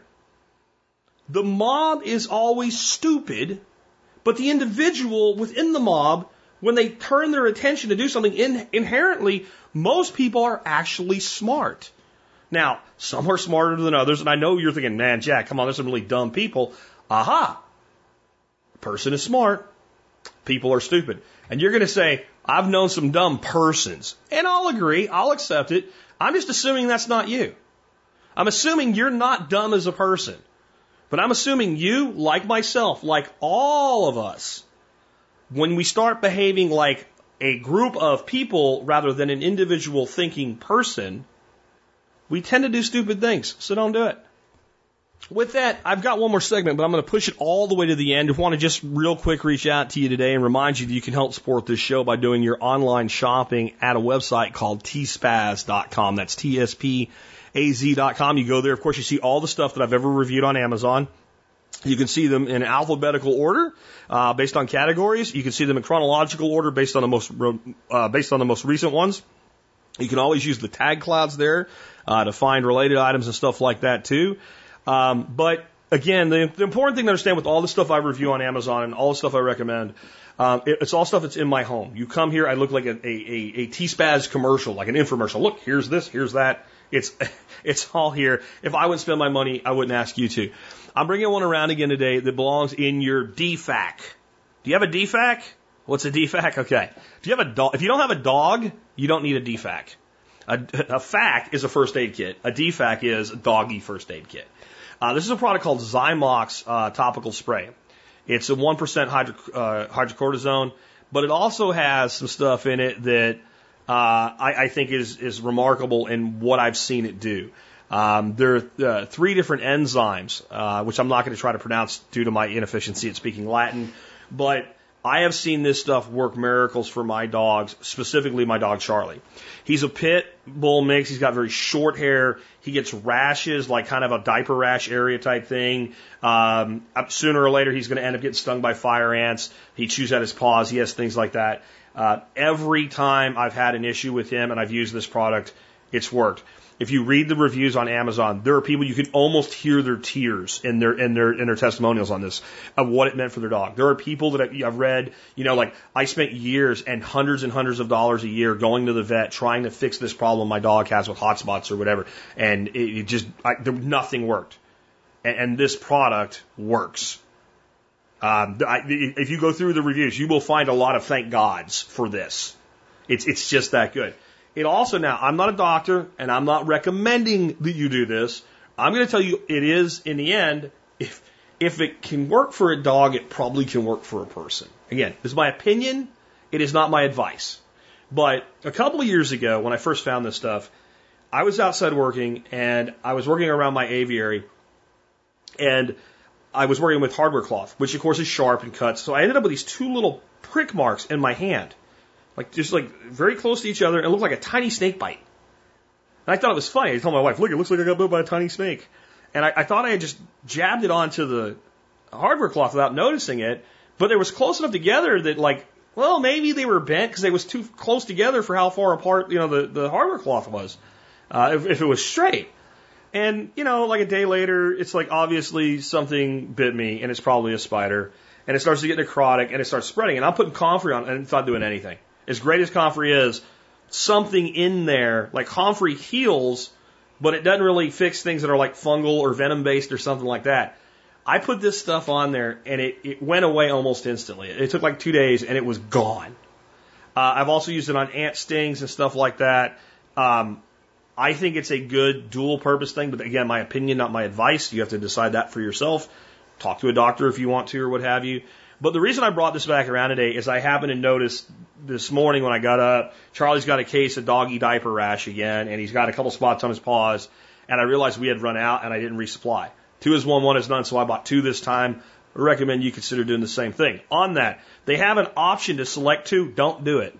Select individually two. When you select a two pack, it like triples the price and goes to a single vendor and you don't get your shit like, you know, regular Amazon speed. So I don't know why that happens sometimes, but just select quantity two, not the two pack. Again, Zymox pet spray with hydrocortisone. TSP item of the day. And shout out to my buddy David, fellow dog lover and awesome friend, uh, who even made me think that way. He said, gee, you know, this is kind of like might work for people. And I went, wow, yeah, you know, I should have thought of that myself. But sometimes a person is smart. people are stupid. Anyway, with that, let's talk about a, a, much more somber thing. I have two emails here, and they came in within days of each other. Um, two days, in fact, of each other. The first one comes from John Adam. And John Adam is the guy that does my song lists for me. And a while back, he said, Do you want me to put together like a contingency song list when some of these talks about suicide come up? And I, I said, Yes, yes, I would. And I'm going to be playing one of those songs instead of the standard lineup today. And when he when he looked that up, he said I was I was impacted and, and found it sad and profound how many songs there are that address this issue. And I'm going to play the first song off of um, off of that list for you today. And that's kind of my lead in here. But I wanted to send you. Uh, uh, then this that happened like a month and a half ago, and then I just got this email from John. He said, "Hey Jack, you often mention how the song of the day will match the show topic." Or how things line up and occur in strange coincidences. Last night while at work, uh, such a strange alignment occurred that I thought it was worth sharing. In case you don't remember, I am a sergeant for California Department of Corrections and Rehabilitation. January will mark my completion of my 25th year, and in that time, it's safe to say I've seen the best and worst of this job entails, as well as changes and trends that seem to cycle politically. Yesterday, when I came to work, I saw someone had printed an article and taped it behind my behind the desk. Uh, I didn't pay much attention to it as this is fairly common. During a slow time, I was sampling music for the Song of the Day segment when I came across a song from Styx from 2003 that dealt with suicide intervention. After adding it to my work list for you, I sat back to contemplate what when would be a good time to pull put it in a lineup. For some reason, I looked over at the article attached to the wall and decided to read it, and admittedly got a little choked up. The article was written by a captain at another facility. He shared the story of his friend's suicide attempt and to be proactive in helping your coworkers during hard times. I knew I wanted to share this with you because it applies to all people who work these kinds of stressful jobs. Then I emailed the author for permission to share, which was granted. Attachment number one is a copy for you to share on the show. He asks only that you not share his first name. So I will create a version of that attachment and put it in a, in a link so you can read it if you want to. Um, I'm not going to read it online. Uh, that wasn't the end of things, though, coming full circle for the night. During my second shift, I worked with an old friend and we got to discussing the article and started naming off coworkers we have known that committed suicide. It was depressingly high at five. He then had me read a Rolling Stone article about an officer in the high desert state prison that was hazed to the point of suicide, which I considered uh, for you in attachment number two. I can say from experience that this type of ostracizing occurs, making high stress job tenfold worse. I am thankful I got a second chance at a different prison. Uh, the contrast between the two articles relates highly emotional roller coaster these types of jobs inflict on someone and two paths people can take in dealing with fellow human. Uh, somewhere in this is an important message that you can extract, hopefully, uh, for, to help someone. If you need any follow up, feel free to get a hold of me. Thanks, John. And he gave me some additional resources. I will pr- provide all of these resources in the show notes for you in their own group. But again, synchronicity is when I know I need to be talking about something. So two days later, I got this email from Mike, and Mike is a gentleman I know firsthand personally. He actually uh, house sat for me this summer when I went on vacation with my wife. He said, Hello again. I want to share something that falls directly in line with the rewind episode about raising resilient children. Yesterday morning, Friday 1019, I finished that episode on my morning walk and made a mental note to revisit some of the things with my wife and I, what we do with our kids. Before I got a chance to call home, I got a text from my older daughter. One of the students at her high school brought a razor knife with him to school, went into the hall after lunch, and used it to slit his own throat. After more info was released, it was believed to be a cry for help. He is now in the hospital recovering. Now, instead of revisiting things with my wife, I'm going to talk to each of the girls separately about how the ripples that self inflicted murder create, what might drive someone to do that, and alternatives for it. I'm in no way concerned about my girls doing something like that, but I'm sure this boy's parents thought the same. The need for this type of discussion at home is growing more imperative by the day. Imagine if that family had heard your message. One conversation may have prevented what could have been irreparable. I know you have been told this many times. What you do matters, Jack. Thanks a great deal. You help people by giving them the tools to help themselves. Thanks, Mike. Mike, thank you for sending that. Um, in the case in school, it probably had something to do with bullying. The song that I'm going to play for you today has it, it's directly addressed at that. Um, the prison guard thing, not directly. in some cases, but in other situations, yes. You heard that a, a hazing caused a man to take his life. A man that was willing to take the job of, of guarding prisoners ended up killing himself because of the way his fellow guards treated him. Um, we have a suicide epidemic in America. America, despite our faults, is the land of the free and the home of the brave in reality. There is probably not a better place you could live on the planet today than America. And I don't believe we have 100% equality across all classes, colors, races, etc. But you won't find a place where a person is treated better who is a minority than America today. And that swings both ways, but I'll, I'll leave that alone for the purpose of this discussion. And yet, we have an incredibly high suicide rate. And we have a lot of different reasons for that. One is a lack of resiliency, but another is a lack of civility.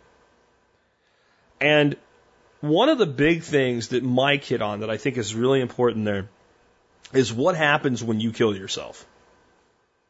What happens when you kill yourself? I think a great um, thing to watch, and some of it's really hard to watch, but the Netflix series 13 Reasons Why. Specifically, the first season more than the second. Understanding what you do to other people when you take your own life and what you may have done to someone who takes theirs without even knowing it.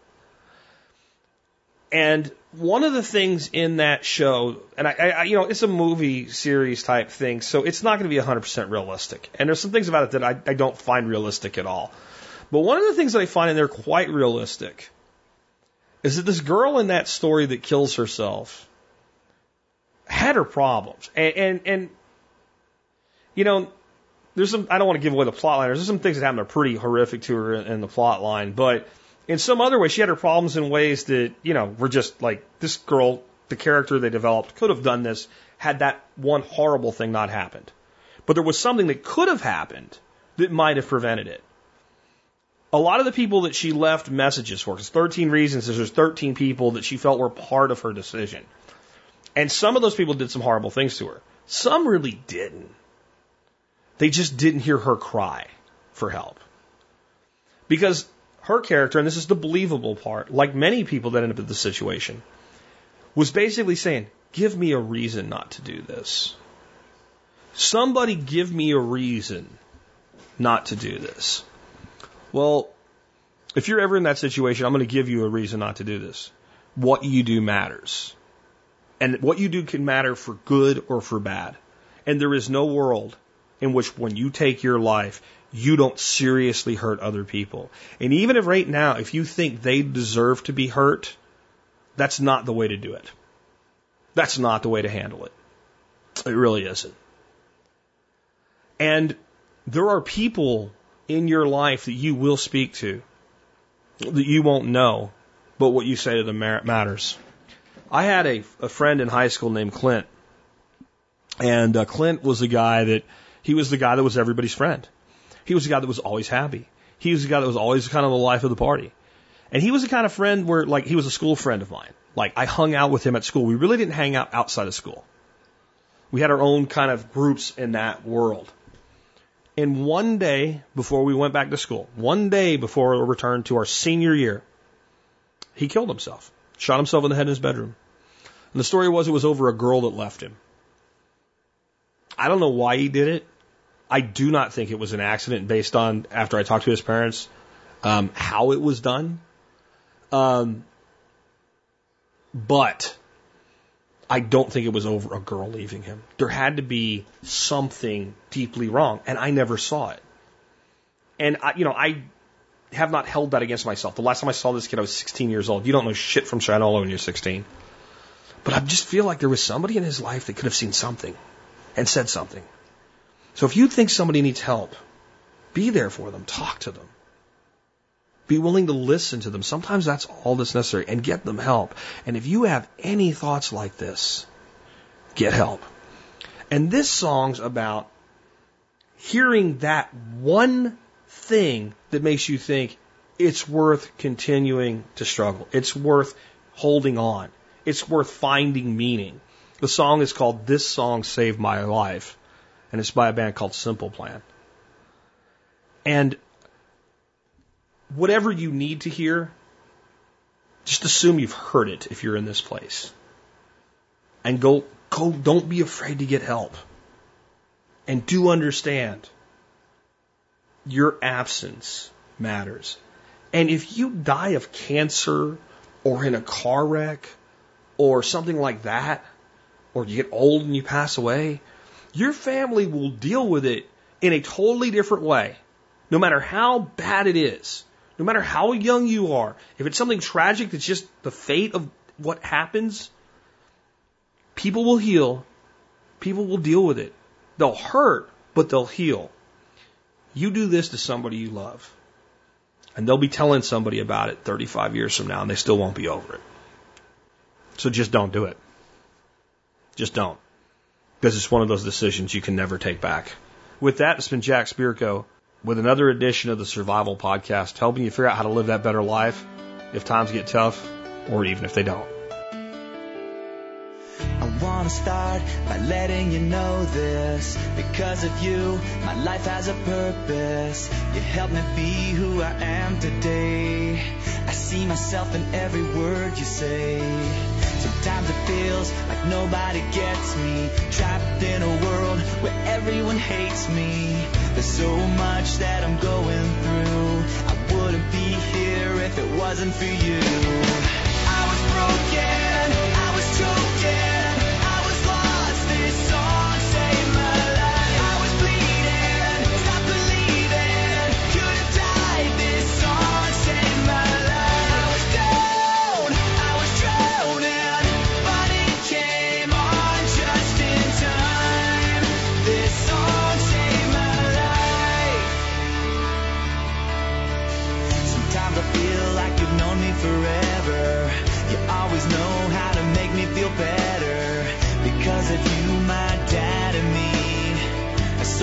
closer than we used to be.